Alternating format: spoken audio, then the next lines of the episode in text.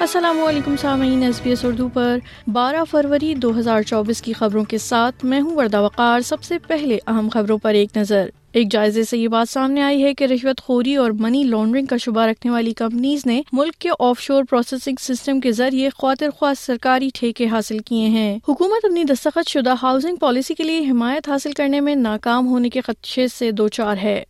ادھر رفا میں اسرائیلی حملوں میں درجنوں افراد ہلاک ہو گئے ہیں، جبکہ اسرائیلی افواج نے دو موویوں کو آزاد کرانے کا دعویٰ کیا ہے۔ اور اب مزید خبریں۔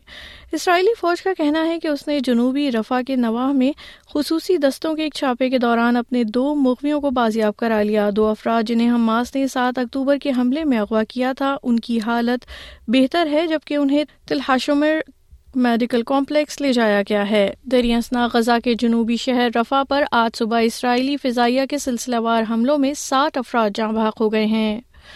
ادھر آسٹریلیا کے آف شور حراستی پروگراموں کو چلانے کے لیے رشوت اور منی لانڈرنگ کے شبے میں ملوث کمپنیوں کو ٹیکس دہندگان کے لاکھوں ڈالر ادا کیے گئے ہیں۔ محکمہ داخلہ کی سیکرٹری اسٹیفنی فوسٹر کا کہنا ہے کہ اس مسئلے پر توجہ دی جا رہی ہے۔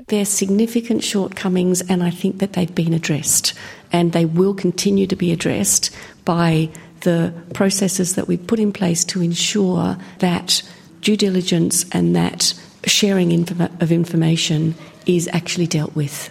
ادھر حکومت اپنی دستخط شدہ ہاؤسنگ پالیسی کے لیے حمایت حاصل کرنے میں ناکام ہونے کے خدشے سے دو چار ہے لیبر کی help to buy housing scheme چالیس ہزار آسٹریلین شہریوں کو اپنا پہلا گھر خریدنے میں مدد دے گی، جس میں چالیس فیصد تک کی اکویٹی شراکت شامل ہوگی حکومت نے اس سال اس اسکیم کو چلانے کا منصوبہ بنایا تھا، لیکن گرینز نے متنوع کیا ہے کہ جب تک لیبر ٹیکس کی منفی رعایت کو ختم نہیں کرتے، وہ اپنا تعاون روک دیں گے۔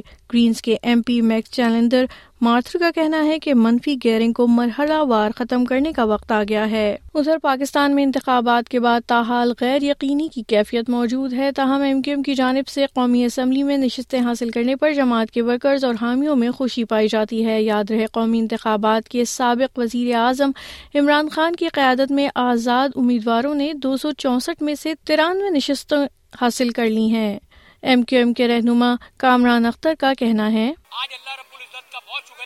Thanks to Allah that during the election held two days ago, the people of Karachi have given their verdict and MQM Pakistan has returned to its previous position. The mandate that was snatched from us in the 2018 election, that mandate has been returned to MQM Pakistan by the people of Karachi.